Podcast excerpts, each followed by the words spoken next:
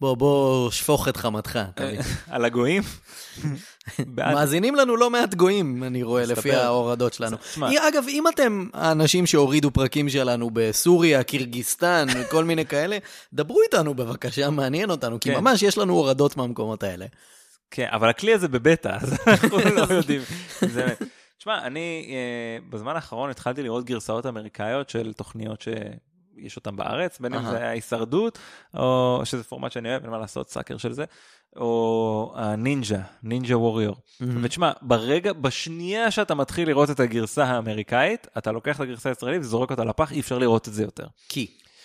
ככה, בנינג'ה למשל, אה, משמעותית פחות זיוני שכל. אתה יודע, אנחנו, זה ה- פשוט...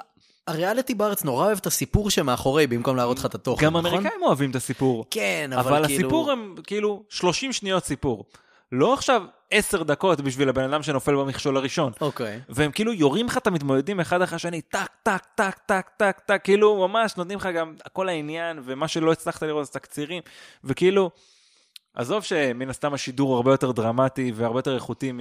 לא יודע, ניב רסקין ואסי זהו, נראה לי.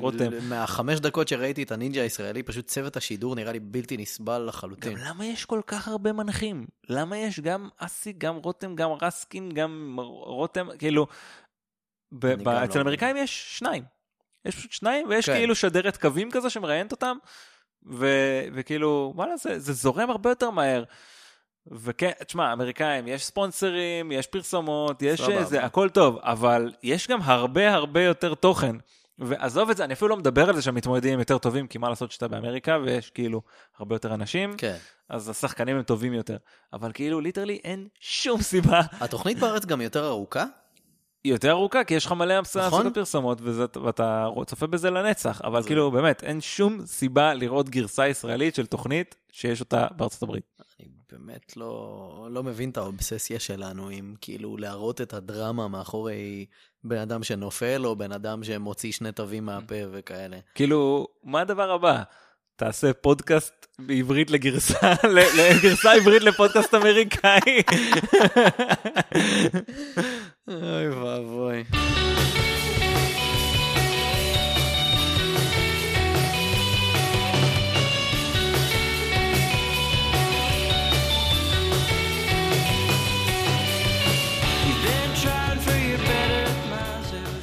טוב, אז ברוכים הבאים לפרק האחרון אי פעם של... What's in it? כן, כן. תודה. לא- לא לא. התכוונתי להביא את זה לשם. לא, כן. אבל זה ברור שזה זה. אז כן, אז אה, היי, ברוכים הבאים, אני קובי מלמד. אני אלעד יצחק. אה, בוא בוא תרים את האנרגיות פה יאללה, קצת, את בסדר, בוא נרים את בוא נביא האנרגיות. לך, נפתח שולחן, נביא ברבוניאס, אני יודע מה מדבר אליך. תשתה את הערק. שתה, שתה, אל תתבייש. כן, עוד פרק, איזה כיף, בואנה. כן, אנחנו כאילו גדול. עושים מלא פרקים. אנחנו עושים מלא פרקים, זה פרק המה? 29?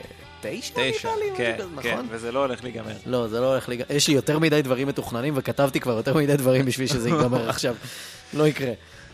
ויותר מדי אנשים שלחו רעיונות טובים שאני יואו, רוצה זה מה זה לעשות. בעיה, כאילו, שאנשים שולחים רעיונות טובים. כן, ואשכרה צריך לעשות אותם, כן, וזה. צריך לבוא ולעשות את הפרק. מבאס.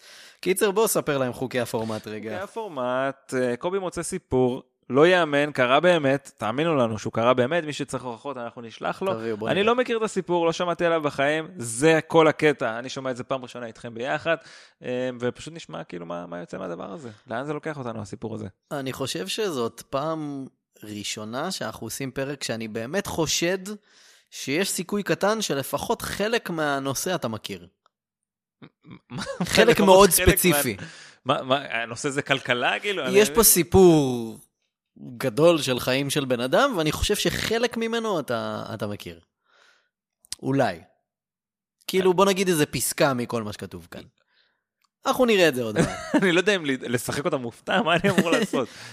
אם שמעת פה על משהו, תגיד לי, זה מעניין אותי, כי לא נראה לי.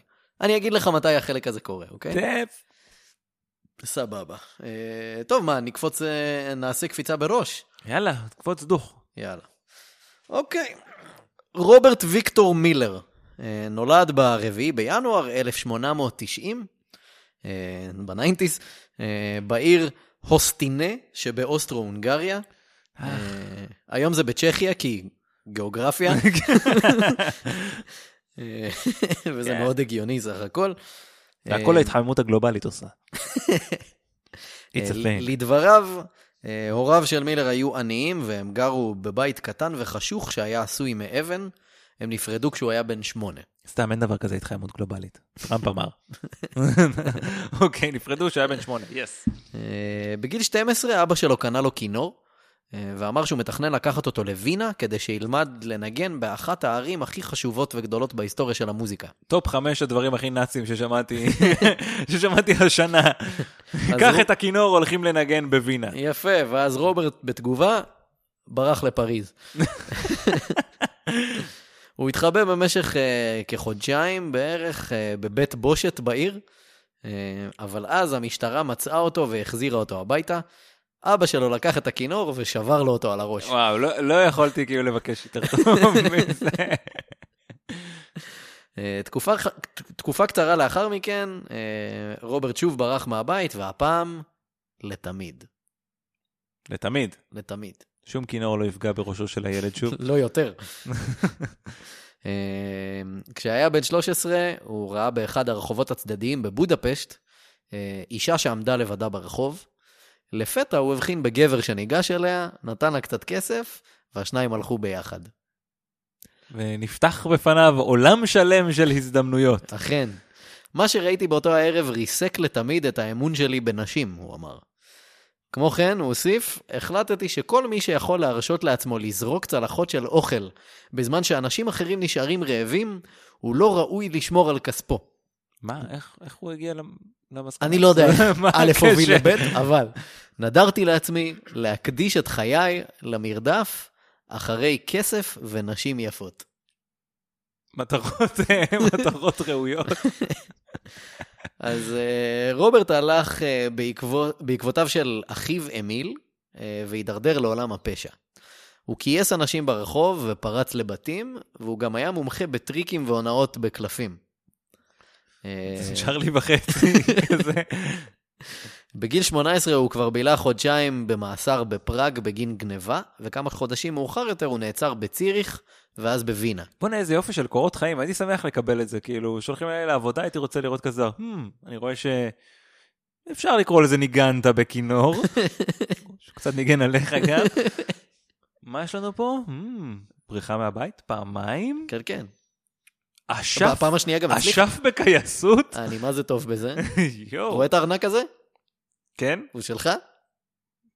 כן? אתה רוצה אותו בחזרה? אני אשמח. אוקיי. התקבלת. אז uh, בשנת 1912, הוא בן 22 כבר, um, רוברט החל לשוט באופן קבוע במחלקה הראשונה על ספינות ששטו מאירופה לארצות הברית וחזרה. מחלקה ראשונה. מחלקה ראשונה. Uh, במהלך השיט הוא היה פשוט עושה הונאות על אנשי עסקים. הוא פגש שם בן אדם בשם ניקי ארנסטין. אתה יכול לנחש מה הדת המועדפת שלו. כן.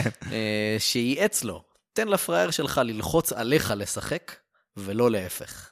זה היה ה game changer מבחינתו. עד עכשיו הוא היה כאילו, אתה- תגיד לי בטח איזה middle class כזה hustler, נכון? וזה ופה- כאילו הרים אותו ל next level. ממש לגמרי. רוברט למד את שיטותיו של ארנסטין והעתיק את אופן הפעולה שלו, אפילו את הלבוש. אה, ובשלב הזה מילר גם שינה את השם שלו לוויקטור לוסטיג. וואט? כן, יש לזה סיבה? כן. אני לא יודע מהי, אבל חייבת להיות לזה סיבה. אוקיי. אמ, לאחר מלחמת העולם הראשונה, לוסטיג עבר לגור בניו יורק. אז עכשיו הוא לוסטיק, זהו, אנחנו מתייחסים. אליו כלוסטיק. ויקטור לוסטיג, כולם התייחסו אליו ככה. אוקיי. אה, הוא היה לבוש בחליפות מהודרות והלך עם מקל הליכה צהוב, וכינה את עצמו הרוזן. הרוזן ויקטור לוסטיג. יפה. אמ, הוא טען שהוא פליט פוליטי מהבלקן, אה, שגורש מארצו בהפיכה צבאית.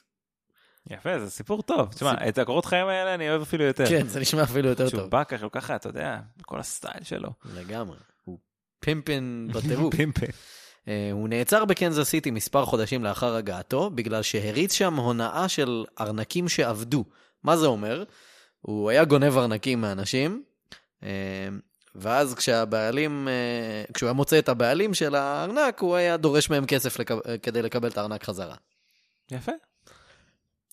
ובנוסף לזה, הונאת ארנקים אחרת שהייתה לו, זה שהוא היה מוצא ארנק, נפגש עם איזה בחור, אמ, הוא, הוא היה נפגש עם איזה, עם איזה בחור ואומר לו, היי, מצאתי פה ארנק, אתה יודע של מי זה? לא. אתה יודע של מי זה? לא. ואז מישהו שהוא סימן מראש, שקבע איתו מראש, היה מגיע וטוען שהארנק שלו ושיחזיר לו, אה, ואז הבן אדם היה לוקח את הארנק ואומר שחסר שם כסף, אה, והיה מאיים במכות על הבן אדם השני, כן. אלא אם הבן אדם ישלם. וואו, זה ממש כאילו ואז השניים היו מתחלקים ברווח. כאילו. תוכנית אה, רב-שלבית. זה מטורף. נראה לי שיש פרק ב Better Call Saul שעושים משהו כזה. יכול להיות מאוד, זה נשמע מאוד uh, הגיוני. Um, בשנת 1919 הוא התחתן עם בחורה מקומית בשם רוברטה. השניים הכירו במסיבה, רוברטה הגיעה עם דייט, אבל היא עזבה את המסיבה לא עם הדייט שלה, אלא עם לוסטיק. או, אפשר להגיד שהיא גנבה לו את הלב. אז uh, השניים טיילו... אני לפ- קצת כועס על עצמי. אני כועס עליך תמיד. אה, השניים טיילו לפריז מעט לאחר החתונה שלהם. אה, ויקטור אמר לרוברטה לפני שהם אה, יצאו לשייט, אה, חשוב לי שתדעי שהעבודה שלי מאוד שונה מכל עבודה אחרת שנתקלת בה אי פעם. לצערי, אה, נאלץ לבלות חלק אה, נכבד מהחופשה שלנו בנפרד עקב עבודתי. אז רוברטה לא פקפקה בו ולא שאלה שאלות, ולאחר הטיול הוא באמת הסביר. אני לא עושה שום דבר לא חוקי. פולס. אני פשוט מוצא אנשים שעושים משהו לא חוקי, ועוזר להם לקחת את הפשע שלהם לשלב הבא. זה נשמע כמו סיוע לדבר עבירה. בדיוק. אני די בטוח שזה לא חוקי. שזאת עבירה בכל זאת. כן. אמ, בטיול אחר לאירופה, השניים טיילו בזהות בדויה, דבר שהפך לאחר מכן לשגרה בחיים שלו. אה, בנוסף, לוסטיג החזיק בכסף מזומן בכל הערים הגדולות בארצות הברית, בתוך כספות. אה, את המפתחות הוא שמר אצל רוברטה. אוקיי. בין שאר הדברים, לוסטיג עסק ביבוא אלכוהול אה, במהלך תקופת היובש בארצות הברית, זה היה כסף טוב. יחד עם גנגסטר אירי בשם ג'ק Legs דיימונד, למה שככה תלך עם גנגסטר אירי ועוד בשם הזה? ועוד על אלכוהול. לא. אה, כמובן שאת הכינוי לגס הוא קיבל בגלל שהיו לו רגליים מאוד גדולות. אה, אוקיי. הם היו מייבאים אלכוהול זול, ואז מזייפים תוויות של וויסקי וג'ין, אה, והם עשו רווח של כשלושה מיליון דולר על האלכוהול, שזה המון כסף המון. ביחס לתקופה. עד שה-FBI עלו עליהם וסגרו להם את העסק. הם זהו, זה מה שקרה, פשוט סגרו להם את הם העסק. שיחדו כמה אנשים. אה, אוקיי. זה מוטיב חוזר, תכף תראה. אה, מעמדו של לוסטיג עזר לו להתיידד עם סלבריטאים ובעלי הון רבים בארצות הברית. טוב, אתה יודע, הוא רוזן, אז ברור. אפשר. אה, יום אחד לוסטיג לקח את אשתו להצגה של חבר שלו, אה, השחקן ג'ון ברימור. אם השם מוכר זה בגלל שהוא סבא של דרו דרו ברימור, ברימור. והם אה, נחשבים לאחת ממשפחות השחקנים הכי ידועות וגדולות בהיסטוריה של ארצות Mm. הברית, מסתבר. אה, אז אחרי ההצגה, לוסטיג נכנס אל מאחורי הקלעים. ברימור נחשב באותה תקופה לשחקן התיאטרון הכי גדול בארצות הברית. אז אה, לוסטיג נכנס מאחורי הקלעים, אה, וברימור לוקח את ה... הוא לקח את הזקן המזויף שהוא לבש בהצגה והלביש אותו על לוסטיג. אה, אחרי זה הוא גם עזר לו להתאפר קצת ולשים עוד כמה דברים, למה כולם עוזרים לבן אדם הזה? כי הוא רוזן. אה, אוקיי. אמ, אז הוא הוסיף קצת איפור וכאלה, ואז לוסטיג יצא החוצה. אה, הוא הלך, מסתבר שאחרי ההצגה הייתה שם איזה מסיבה כזאת של עשירים באולם הסמוך, אז לוסטיג הלך לשם, אף אחד לא זיהה אותו שם, אפילו אשתו לא זיהתה אותו, עד שהוא עבר לידה כמה פעמים באופן חשוד, ואז היא עשתה לו, אה, ויק, זה אתה? אז כן. אה, כמובן שישר לוסטיג זיהה את הפוטנציאל ברעיון הזה, בתחפושות? כן. אוקיי. ומאז הוא הרבה להשתמש בתחפושות, בין השאר הוא התחפש לרב, לכומר, לליצן ולנער מזוודות. נער מזווד. הוא סחב איתו 12 מזוודות לכל מקום שהוא הלך, יחד עם אה, שני סבלים שהיו עוזרים לו, וברוב המזוודות אה, היו באמת תחפושות ואיפור. הבת שלו, בטי ג'ין, סיפרה שהיא הייתה רגילה מאוד לכל העניין הזה של לארוז מזוודה ולעבור מהר מאוד לעיר אחרת. היא למדה ב-37 בתי ספר שונים. חיים רגילים של נערה במנוסה. לפעמים אפילו הלכה לבית ספר תחת שמות בדויים. אה, היא למדה שאסור לה לדבר עם זרים לגבי אבא שלה. הוא אפילו לימד אותה מורס קוד, והם היו פשוט מקישים אחד לשני על הידיים אה, קודים כשהם רצו להעביר מסרים אה, נסתרים. חולני. היא זוכרת לילה אחד אה, שההורים שלה הלבישו אותה, ואז היא נרדמה במיטה עם הבגדים, שהיו מפוארים מדי בשביל להיות פיג'מה. אה, כשהיא התעוררה, הם היו בתחנת רכבת. העוזרת שלהם הייתה לבושה במדים של אחות, ואבא שלה היה בכיסא גלגלים עם גבס על הידיים והרגליים. מה? אחרי שהם עלו על הרכבת, אבא שלה הוריד את התחפושת ושיחק איתה. בואנה, זה משפחה די אדירה, אני חייב להגיד. זה חיים מאוד מעניינים כאילו כל יום. אצלם זה כמו איזה פרק של ה-WWE. ישר שמים את כל האיפור, ישר נכנסים לדמות. יום אחד אבא הוא דוינק. היי, דוינק. מאז שהם עברו לדוינק השלישי זה כבר לא היה אותו דבר. כן, מאז כשהוא הפך לטוב. זה היה מהלך-. מהלך ליצנים. אתה יודע. היי, עכשיו אני מתחיל להתעצב. אה, להתעצב ולהתעצבן. אה, אחת ההונאות הגדולות ביותר של לוסטיג הייתה קופסת הכסף הרומנית, מה? שזה שם נהדר, שים לב, אוקיי. הוא הזמין מספר קופסאות עץ קטנות מאיזה איש מקצוע, שייצר לו אותן במיוחד, אה, כולל כמה חוגות על החלק הקדמי של הקופסה. אוקיי? הקופסה הייתה מחולקת לשני חלקים, עליון ותחתון. אה, הוא השיג ערימה של שטרות חדשים של 100 דולר, אמיתיים, שכולם היו במספרים סידוריים עוקבים. אז הוא לקח את ארבע הספרות האחרונות של אה, כל השטרות האלה ומחק אותן, ובמקומן הוא פשוט רשם את אותו מספר סידורי, ככה שבעצם היה לכל השטרות האלה אותו מספר סידורי. כן. אוקיי. הוא סיפר לקורבנות על איזה אדם שהיה מעורב בהתנקשות בחייו של פרנץ פרדיננד. אוקיי. אני גם הייתי עושה את זה, Take Me Out ממש עצבן אותי באיזשהו שלב. והוא כאילו literally דרש את זה. Take Me Out. אז כאילו, אוקיי. אז הבן אדם כביכול אה, היה מעורב בהתנקשות אה, בחייו של פרנץ פרדיננד, ואז הוא נתפס על ידי הרשויות, נשלח למעבדה, ואז אה, אילצו אותו להמציא שיטה מדויקת לשכפול שטרות. אחרי שהוא ברח מהרשויות, אותו האיש מצא מקלט אצל אביו של לוסטיג, ולאחר מותו, לוסטיג עלה לעליית הגג ומצא את הקופסאות שהוא ייצר. זה הסיפור שהוא מכר לאנשים. סיפור טוב. לוסטיג היה לוקח שטר של 100 דולר מאיזה אדם, ומניח אותו בחלק העליון של הקופסה. אה, הוא לקח אה, פיסת נייר, שבמימדים הייתה זהה לגודל של שטר של 100 דולר, אה, ושם אותו בחלק התחתון. בשלב הזה הוא היה סוגר את הקופסה, אומר לבן אדם, חכה איתי, ואז בסוף הוא היה פותח את הקופסה ושולף שטר חדש של 100 דולר, מהאלה שהוא הכין. כן. אוקיי? הוא הזהיר מראש את הלקוחות שאסור לפתוח את הקופסה או להפעיל אותה מחדש במשך 18 שעות לאחר ההפעלה הראשונית, אוקיי? כן.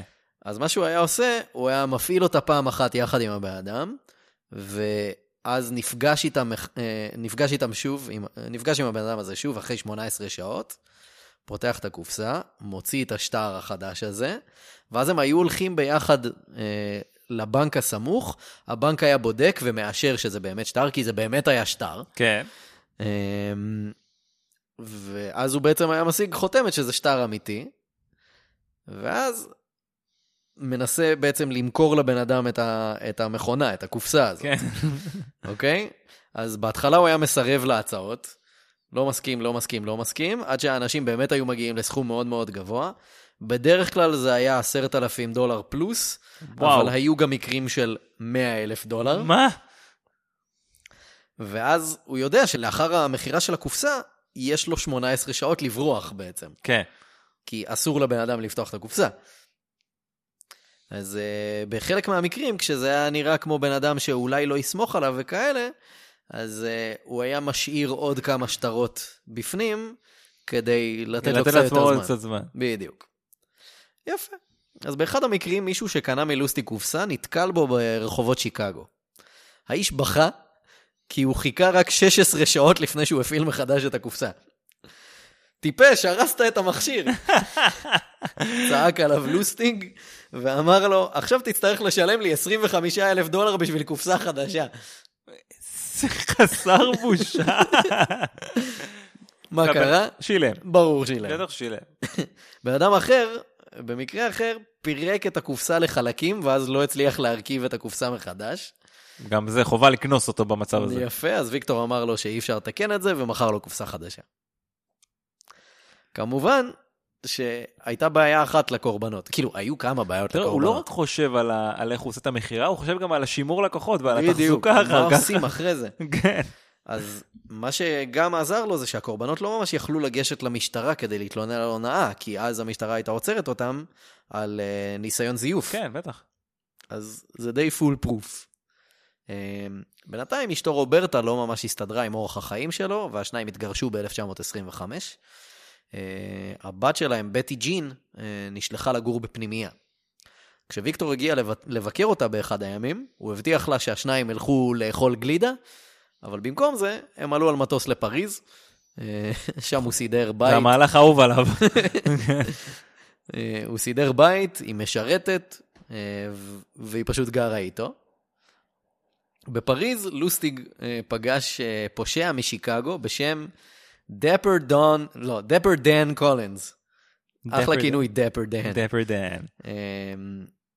יענו, דן המסוגנן, או משהו כזה. נשמע כמו איזה קלף, כמו איזה אס בחבורת הזבל. אז אה, כשהשניים ישבו בבית קפה, לוסטיג... למאזיננו הצעירים במיוחד, חבורת הזבל. כן. כשהשניים ישבו בבית קפה, לוסטיג ראה כתבה בעיתון שסיפרה על המחיר הגבוה של התיקונים אה, של מגדל אייפל. ואז הוא קיבל רעיון. הוא קנה מכונת כתיבה אה, ושילם שוחד למישהו בממשלת צרפת כדי שישיג לו מכתבים רשמיים וסמלים רשמיים של רשות הדואר והטלגרף של ממשלת צרפת. אה, הוא הזמין שישה סוחרי מתכת לפגישה בבית שלו, וסיפר להם שהממשלה מתכננת לפרק את מגדל אייפל ולמכור את החלקים בגלל העלויות הגבוהות. אז uh, הוא אמר להם ש- שעיריית פריז מנסה לקבל הצעות ממי שמוכן לקנות את החלקים. Uh, זה היה קצת יותר מ-7,000 טון של uh, מתכת. Uh, הוא שמע את הסוחרים וסימן את אחד מהם כמטרה.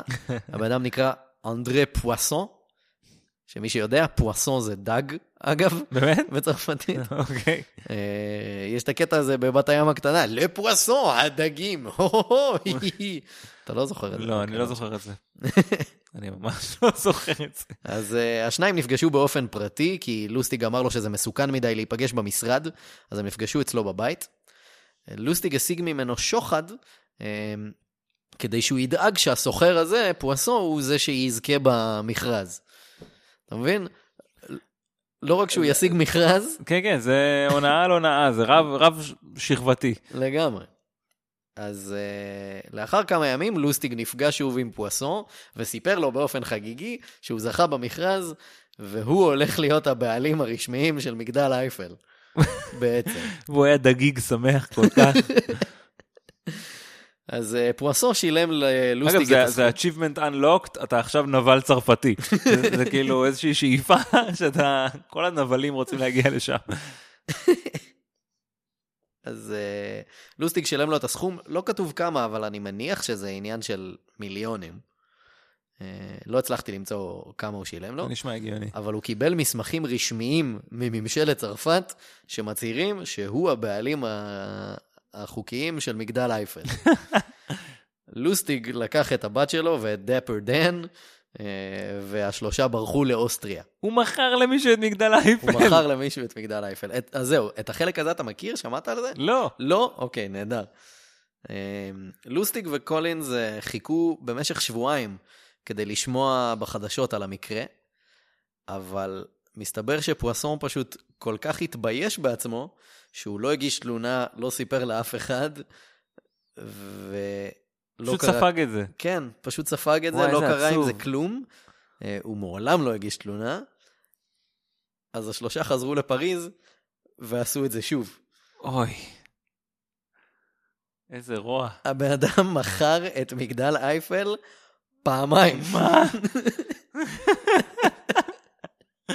תשמע, זה עסק טוב. למה לא לעשות את זה שוב? זה עסק נקי.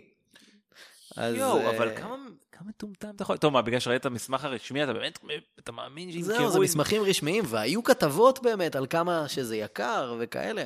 כאילו, זה לא היה 100% מופרך, זה היה רק 99% מופרך. כן, אבל כאילו... אין לך איך לבדוק את זה? זה האיש קשר היחיד שלך? כן, זה איש הקשר היחיד שלך. תשמע, הטמטום האנושי לא לא מפסיק והוא גם להפתיע. דיבר צרפתית אה, כנראה מאוד מאוד טובה, לפי מה שאומרים. ברמה של נבל. כן. אה, ויקטור וביתו חזרו לארצות הברית, אה, שם הוא התחתן שוב עם רוברטה, שחזרה אליו, ואז הם עברו לגור בדטרויט.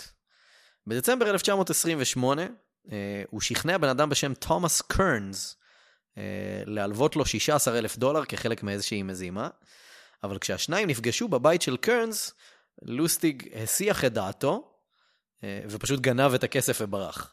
הוא פשוט עושה את זה בשביל הספורט, כאילו, הוא לא. צריך את הכסף כבר בשלב הזה. כנראה, יש לו מספיק כסף. אה, קרנס הגיש אה, תלונה למשטרה, ולוסטיג ברח עם המשפחה לאירופה. כשהוא עלה על ספינה בדרך חזרה לארצות הברית, הוא שלח טלגרף מהספינה ל-FBI, וה-FBI שלחו שני, סוכ... שני סוכנים שלהם לספינה. נפגשו איתם בלב ים. יו. אה, הוא סיפר להם שכל העניין עם, עם קרנס היה פשוט אי-הבנה, ואז הוא אמר שיש לו מידע פנימי לגבי שטרות מזויפים. איזה גאון.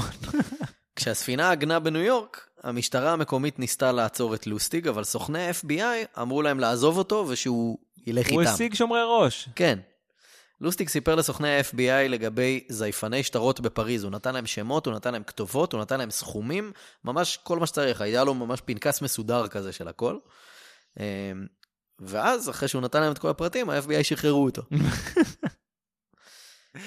גם נבל וגם מלשין. יולי 1929, לוסטיג שוב בפריז, כי הוא כל הזמן אה, שט הלוך חזור. אה, ואז שני בלשים צרפתים אה, תפסו מסמכים מזויפים, ביניהם דרכונים, ומכונה לזיוף שטרות.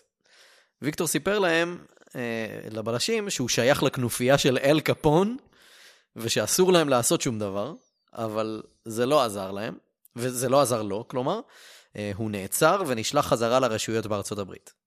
אז הוא שיחד פשוט כמה אנשים ויצא בלי עונש. קל. באותה שנה הוא פגש שני אנשים מנברסקה, ופתח איתם איזשהו מפעל אה, בניו יורק לזיוף שטרות. לא איזה קופסה, אלא ממש מפעל רציני. אה, ב- בין השנים 1929 ל-1934 הופצו מעל לשני מיליון דולר בשטרות המזויפים שלהם.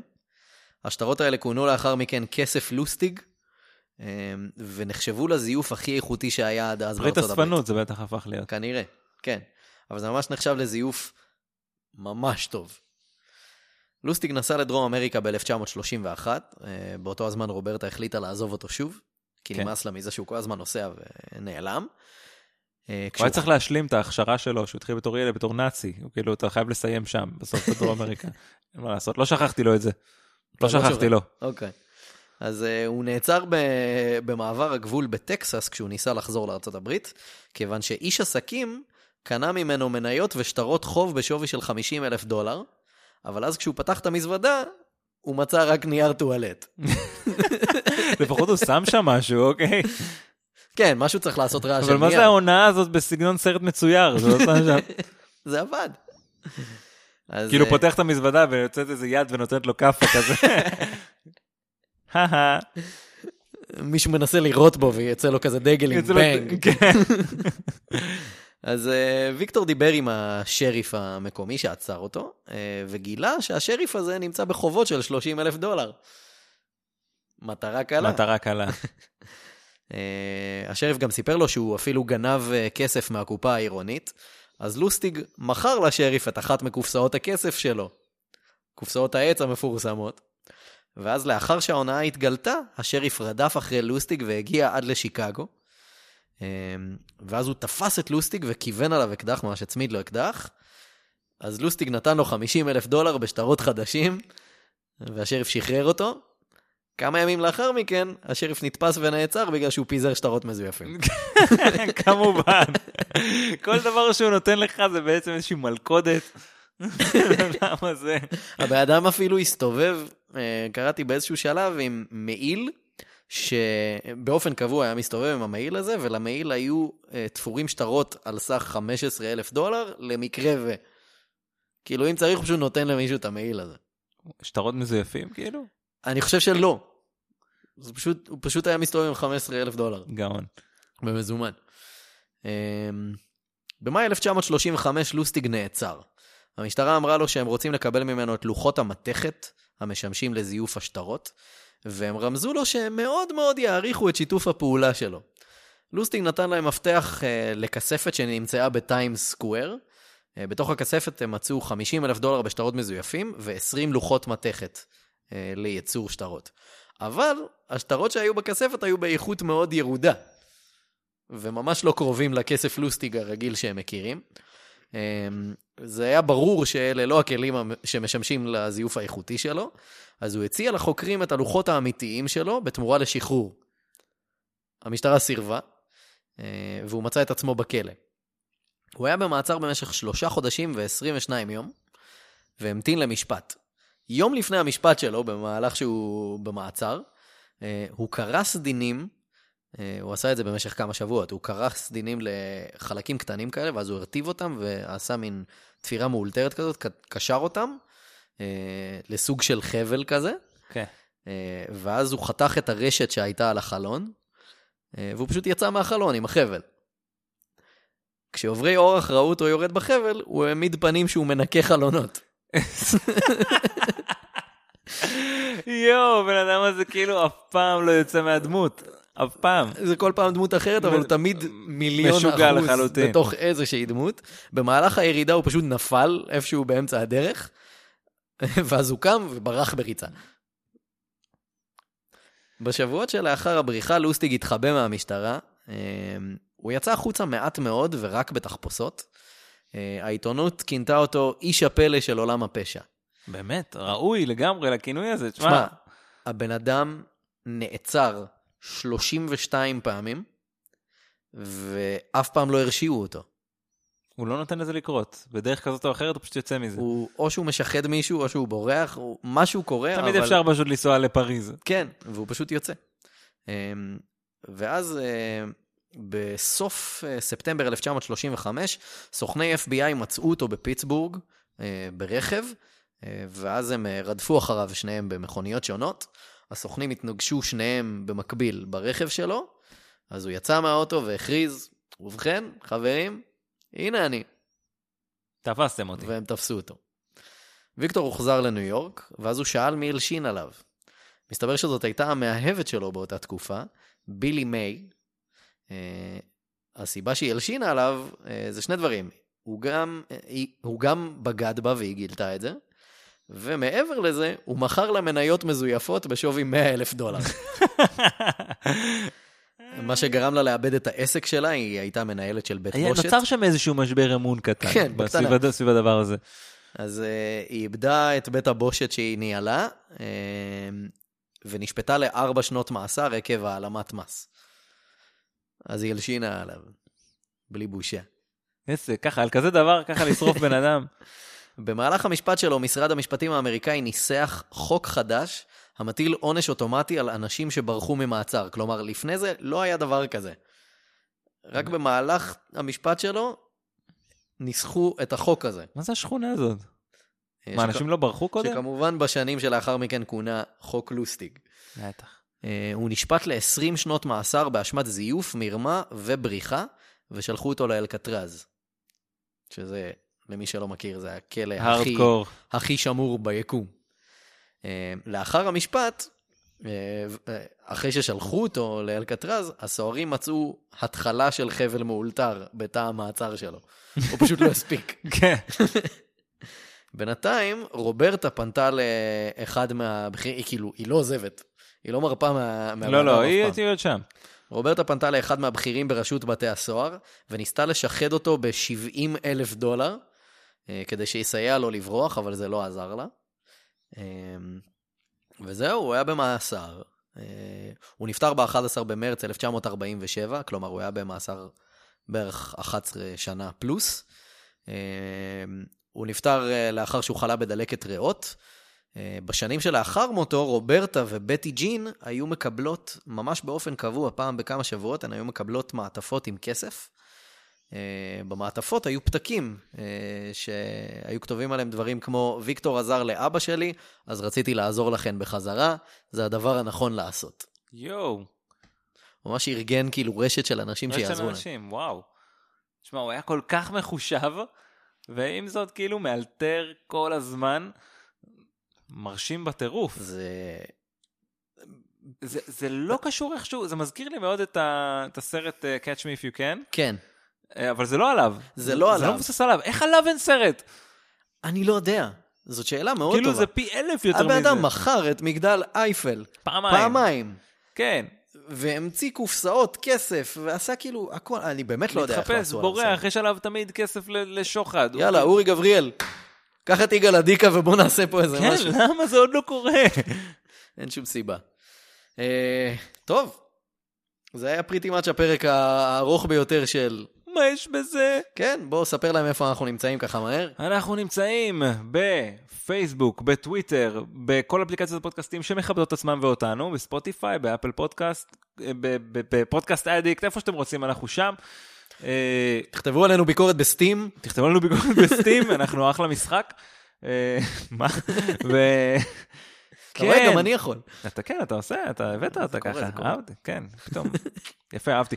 אה, מה עוד? תשלחו לנו רעיונות לפרקים למה יש בזה פודקאסט, at gmail.com, נכון. או בפייסבוק, קובי נכון. קורא את זה, אני לא קורא את זה, אז אין נכון. חשש לחילול הפורמט. או אם אתם רוצים להכין את הפרק ההפוך הבא, אתם יכולים לשלוח לי, ואתם יודעים איפה למצוא אותי. אבל עדיף שלא, כי אני רוצה כמה שיותר רעיונות, אבל בסדר, תנו לו, אין בעיה, מה שאתם רוצים. אה, כן, מה עוד? זרקו לנו איזה שקל בפטריון אם בא לכם, כן. אתם מוזמנים. אה, וכמו שאמרנו בפרק הקודם, אנחנו חושבים על לעשות כמה דברים מעבר, אז אם בא לכם, אם אתם חושבים שמעניין אתכם אה, לבוא לראות איזה פרק לייב או משהו כזה, תכתבו לנו, אנחנו רוצים היענות, וגם כל מיני שיתופי פעולה מעניינים בקרוב. כן, כן, כן, יהיה, יהיה, זה. זה לגמרי יקרה. Yes. ואם לפוסט הזה יהיה מיליון לייקים, אז מנכ"ל פייסבוק, אה, לא יודע, ייתן לנו כסף. ניתן, לנו- ניתן לנו לעשות עליו פרק. כן, איזה כיף. תמשיכו לכתוב. לנו, אנחנו אוהבים את זה, אוהבים אתכם, ממש נהנים מכל רגע. אולי תהיו ב- בסקשן הפידבקים הבא שאנחנו נעשה, וואו, כן, כן, כן. אנחנו נשמח. טוב, זה עוד משהו? קורה. שום דבר. נראה לי שפה זה נגמר, אז יאללה חבר'ה, עד הפרק הבא. יאללה ביי. יאללה ביי.